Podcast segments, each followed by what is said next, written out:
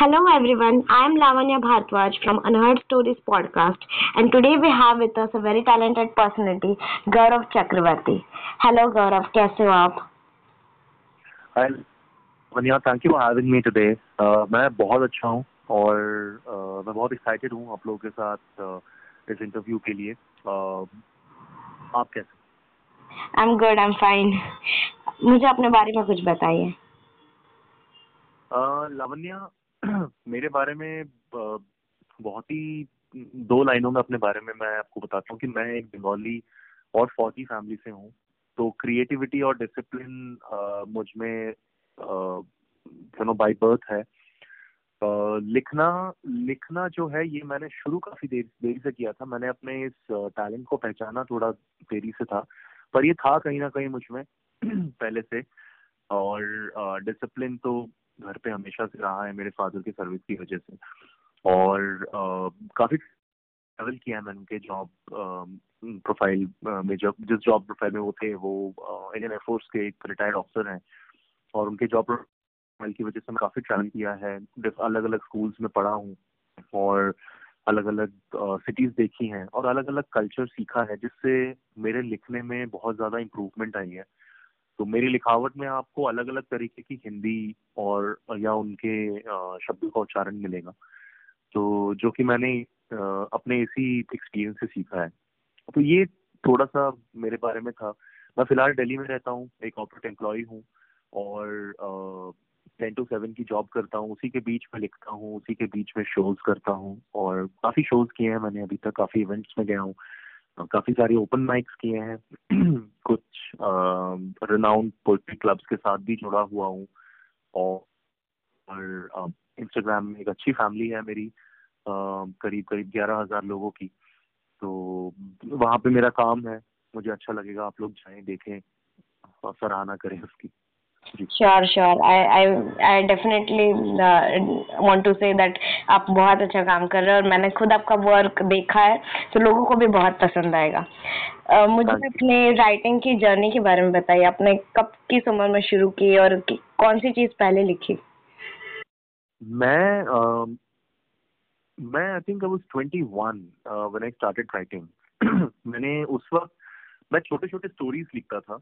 और ये स्टोरीज पता क्या होती थी? आ, मैं ऑफ़िस जाता हूँ तो जाते वक्त बस में कोई इंसिडेंट देख लिया कंडक्टर को किसी के साथ बात करते हुए देख लिया या किसी कपल को देख लिया बैठे हुए या फिर कोई बैठे हैं तो उनको उनको ना नेरेटिव फॉर्मेट में छोटे से स्टोरीज लिखता था शॉर्ट स्टोरीज काफ़ी सारे लिखे हुए हैं मेरे पास।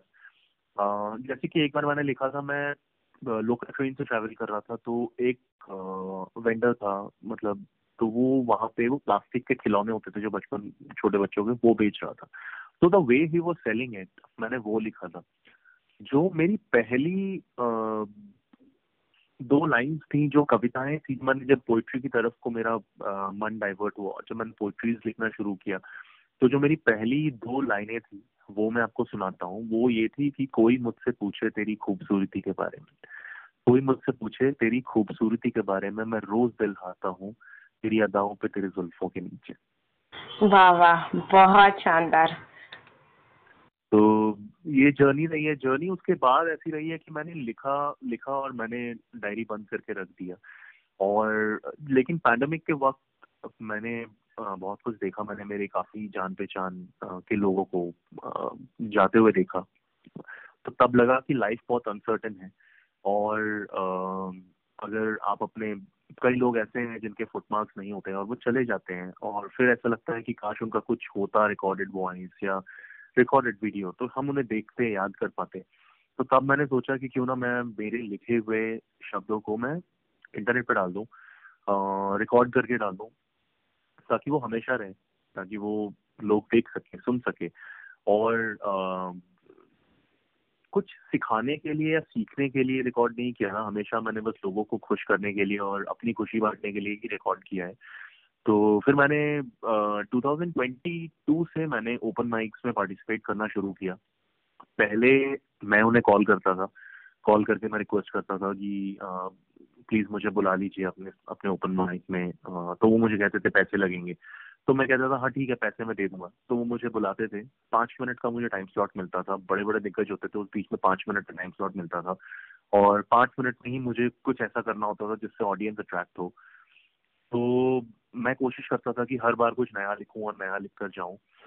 तो यही हमेशा कोशिश रहती थी। और उसके बाद धीरे धीरे ऑडियंस अट्रैक्ट हुई। लोगों को अच्छा लगा, लोगों को सुनना पसंद है। काफ़ी लोग अभी भी हैं हमारे देश में हमें, मुझे पहले ऐसा लगता था पर्सनली कि पोइट्री का कोई करियर नहीं होता पोइट्री का कोई फ्यूचर नहीं है। ये सिर्फ़ लोग शौकिया तौर पे करते हैं।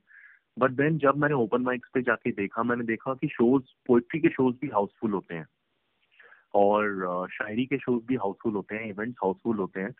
तो तब मुझे लगा कि नहीं ऑडियंस बहुत बड़ी है। और ऑडियंस को पसंद है जो आप कर रहे हो, बस आपको तरीका आना चाहिए उन्हें अपनी तरफ़ खींचने का। तो मैंने नया नया कुछ लिखना शुरू किया। मेरा हमेशा लिखने का पैटर्न रहता है उस पर्टिकुलर इवेंट के थीम पे या फिर उस पर्टिकुलर इवेंट के आसपास हमारा देश क्या सेलिब्रेट कर रहा है या हमारा देश किस चीज़ से गुजरा है या फिर आ, आप किस तरीके के इंसान हो आपको कैसे इंसान पसंद है। तो ये चीज़ें मेरी थीम होती है मोस्टली मैं बहुत ही वर्सेटाइल लिखता हूँ और वर्सेटाइल लिखने की कोशिश करता हूँ। बहुत ज़्यादा एक जॉनरे पकड़ के मैं नहीं लिखता हूँ। तो 2023 से जब मैंने 2022 में मैंने ओपन माइक्स में पार्टिसिपेट करना शुरू किया। फिर जब ऑडियंस अट्रैक्ट हुई तो फिर ओपन माइक्स जो क्लब्स थे उन्होंने मुझे कॉल किया था। वो मुझे कहते थे कि हमारे शो में आ जाइए आप दस मिनट के लिए स्टेज में आ जाइए पंद्रह मिनट के लिए स्टेज पे आ जाइए। तो ये चीज़ें करनी शुरू हुई। आ, उसके बाद फिर अभी ये रहता है कि वो इनवाइट करते हैं। आ, अभी कल ही मेरे पास आ, एक इवेंट का इनविटेशन आया है जिसमें उन्होंने मुझे जज करने के लिए बुलाया है वहाँ पे।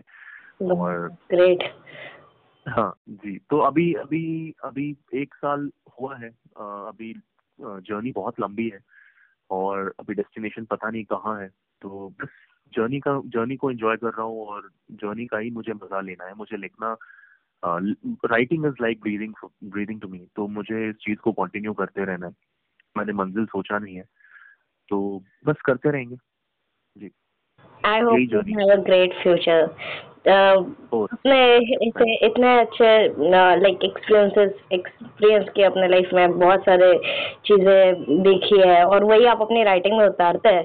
तो इस दौरान आपने बहुत चैलेंजेस भी फेस किए होंगे बहुत सारे लोगों ने आपको क्रिटिसाइज भी किया होगा। तो आप किस तरह हैंडल करते हैं इन सब चीज़ों को? क्रिटिसाइज तो बहुत सारे लोग करते हैं अभी भी करते हैं। Uh, कई बार तो मज़ाक भी उड़ता है।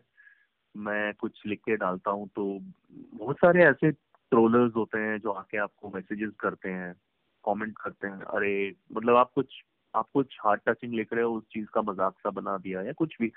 uh, मुझे एक क्रिटिसिज्म अभी भी याद है क्योंकि मेरे एक दोस्त ने ही किया था। तो जब मैंने उन्हें बोला कि मुझे राइटिंग करनी है और मुझे लिखना है तो उन्होंने मेरे को बोला कि अच्छा राइटर राइटिंग तो वही होता है ना, जो तुम, फिर तुम सफ़ेद कुर्ता पजामा पहनोगे, कंधे में तुम एक बैग लटकाओगे, काला सा मोटा सा चश्मा लगा के और तुम सड़कों पे चलोगे और तुम लोगों से बोलोगे कि, मैं लेखक हूँ, मैं लेखक हूँ, मैं लेखक हूँ, और फिर वो तुम्हें कहेंगे कि, ठीक है, हमारे लिए पोइट्री लिखो और फिर पैसे देंगे और तुम घर आके फिर खाना खाओगे. तो ये ना मेरे लिए एक बहुत ही बड़ा मतलब मैं मानता हूँ कि बहुत बड़ी क्रिटिसिज्म थी मेरे लिए, क्योंकि उस चीज़ के बाद मैं शोज़ जाता हूँ तो उसके बाद शोज़ में शोज़ किए। शोज़ के बाद मुझे किसी ने कहा मतलब अच्छा कॉम्प्लीमेंट दिया कि हमने कभी सोच हमने कभी नहीं सोचा था कि टोन जीन्स पहन के स्नीकर्स पहन के ड्रॉप शोल्डर हुडी पहन के कोई स्टेज पे आएगा और आ, देश के बारे में वीर रस की कविताएँ सुना के जाएगा। तो मैंने कहा कि अगर आप किसी को उसके दिखने से या फिर उसके कपड़े पहनने के तरीके से जज कर रहे हो तो वो बहुत गलत बात है। क्योंकि कई बार ऐसे होता है कि कुर्ता पजामा पहन के कोई आ रहे हैं और वो आके स्टैंड अप कर रहे हैं, हंसा रहे हैं, लोगों को कॉमेडी कर रहे हैं। और कई बार ऐसा होता है कि हम लोग टोन जीन्स में ड्रॉप शोल्डर हुडीज में जाते हैं और हम दिल लगी की बातें करके आते हैं, दिल टूटने की बातें करके आते हैं और देशभक्ति की बातें करके आते हैं। तो क्रिटिसाइज करने के लिए लोग हैं और वो करते रहेंगे। और अच्छी बात है अगर आपका क्रिटिसिज्म हो रहा है ना तो मतलब आप ये समझो कि आप बढ़ रहे हो आगे। कुछ तो कर रहे हो। और कुछ करना कुछ ना करने से ज़्यादा ज़रूरी है। Right right. अपने अपने बीइंग राइटर बीइंग आर्टिस्ट ये एक्सपीरियंस किया होगा कहीं ना कहीं कि आर्टिस्ट बहुत अंडररेटेड होते हैं। तो आपको कुछ कहना है इसके बारे में? आर्टिस्ट अंडररेटेड नहीं होते हैं। आर्टिस्ट बहुत ज़्यादा हाईली रेटेड लोग होते हैं। लेकिन ये जो रेटिंग होती है ना ये उनके कम्युनिटी के लोग ही समझ पाते हैं। अब देखिए ऑनेस्ट ऑनेस्ट मतलब एक बहुत ही बहुत ही ऑनेस्ट फीडबैक ये है कि आप किसी आर्ट गैलरी में जाते हो वहाँ पे आप पोस्टर्स या आ, या फिर पेंटिंग्स देखते हो। तो हमें कई बार कुछ पेंटिंग्स ऐसी लगती हैं कि अरे यार ये क्या बना दिया? ये क्या है? पर हमें नहीं पता होता कि वो मास्टरपीस है। और उसकी जो वैल्यू है उसका जो वर्थ है वो शायद पैसों में भी तोलना मुमकिन नहीं होगा। क्यों? क्योंकि वो मास्टरपीस है उस चीज़ को समझने वाले लोगों के लिए। तो आर्टिस्ट की लाइफ में आर्ट को, उस आर्ट को समझने वाले लोग अगर हैं, और अगर वो लोग आपके आसपास हैं और वो लोग आपके काम की सराहना कर रहे हैं तो आप अंडर बिल्कुल नहीं हो। जो समझदार ही नहीं है आप उनके सामने अगर अपना आर्ट दिखाओ या सुनाओ, अब वो जब समझते ही नहीं है तो वो आपको रेट कर ही नहीं सकते। तो आर्टिस्ट अंडर कभी नहीं होता है। उसका ऑडियंस कैसा है? उसे सुनने वाले लोग कैसे हैं? उसको समझने वाले लोग आसपास कैसे हैं? डिपेंड करता है उस चीज़ से। अगर आपके पास अच्छे लोग हैं तो आप बहुत ज़्यादा हाईली रेटेड हो और अगर ये लोग नहीं है आपके पास पास तो आप गलत जगह हो। आप रेटिंग रेटिंग तो छोड़ ही दो, आप गलत जगह हो। आप जगह बदलो। सच कहा आपने। और गौरव, आप एक कॉरपोरेट एम्प्लॉय है, साथ में एक राइटर है स्टेज परफॉर्मर भी है तो इतनी सारी चीज़ आप कैसे मैनेज कर लेते हैं? देखिए, मन तो मेरा ये रहता है हमेशा कि मैं, मुझे स्टेज से बहुत प्यार है। मुझे लगता है कि जब मैं स्टेज पे होता हूँ तो एक अलग ऊर्जा होती है मेरे अंदर, एक अलग एनर्जी होती है। जिस चीज़ से मुझे बहुत ज़्यादा प्यार है। और तो मन मेरा ये होता है कि मैं हफ़्ते के सातों दिन, काश स्टेज पे हो पाता, दिन के दोनों पहर काश में स्टेज पे हो पाता। लेकिन वो चीज़ अभी मुमकिन नहीं हो पा रही है, कुछ जिम्मेदारियाँ हैं जो निभानी है और निभा भी रहा हूँ। तो उन चीज़ों को ध्यान में रखते हुए मुझे जॉब करना भी मेरे लिए बहुत ज़रूरी है, काम करना बहुत ज़रूरी है। तो मैं काम करता हूँ और मैं कोशिश करता हूँ कि सैटरडे संडे मैं जितने शोज़ हो सके पॉसिबल मैं लेता हूँ शोज़ मैं ओपन माइक्स करता हूँ शोज़ करता हूँ।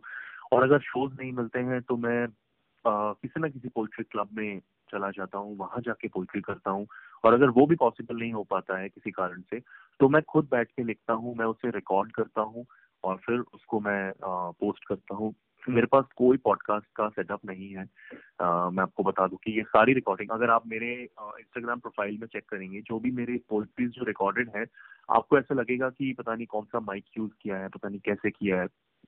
वो सब मैंने मेरे आईफोन से किए हैं और एकदम कोई एडिटिंग नहीं है, वो मेरे मतलब मेरी ही आवाज़ है।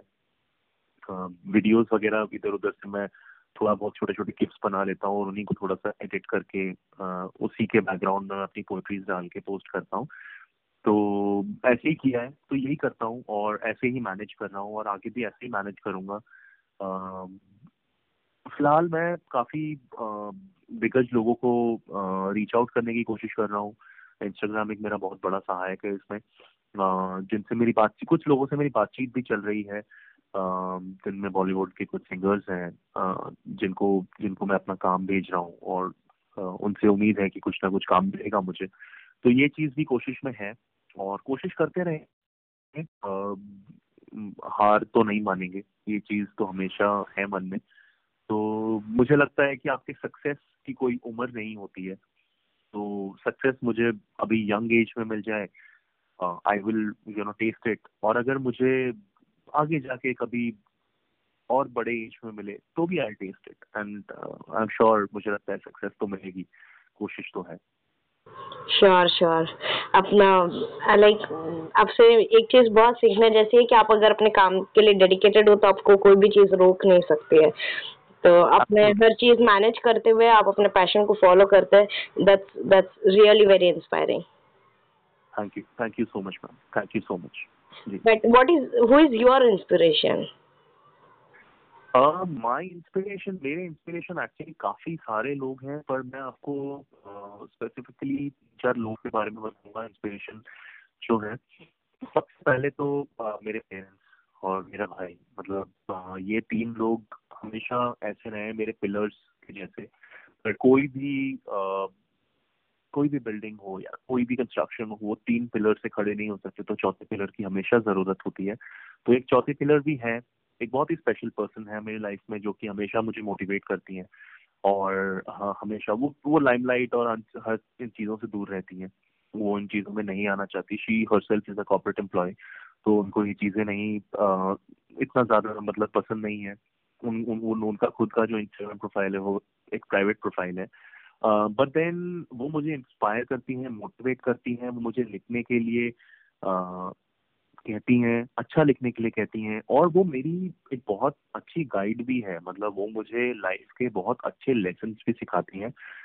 um, और वो बहुत समझदार है सबसे अच्छी बात ये है वो बहुत समझदार है और वो इसी वजह से uh, मुझे संभाल पाती हैं और uh, बस ये इंस्पिरेशन है मेरी। बाकी इंस्पिरेशन तो काफ़ी बड़े बड़े कवि हैं जिन्होंने बहुत कुछ अच्छा लिखा है और मैं सुनता हूँ उन्हें, मैं उनसे सीखने की कोशिश करता हूँ और फिर उस चीज़ को अपनी कविता में लाने की कोशिश करता हूँ।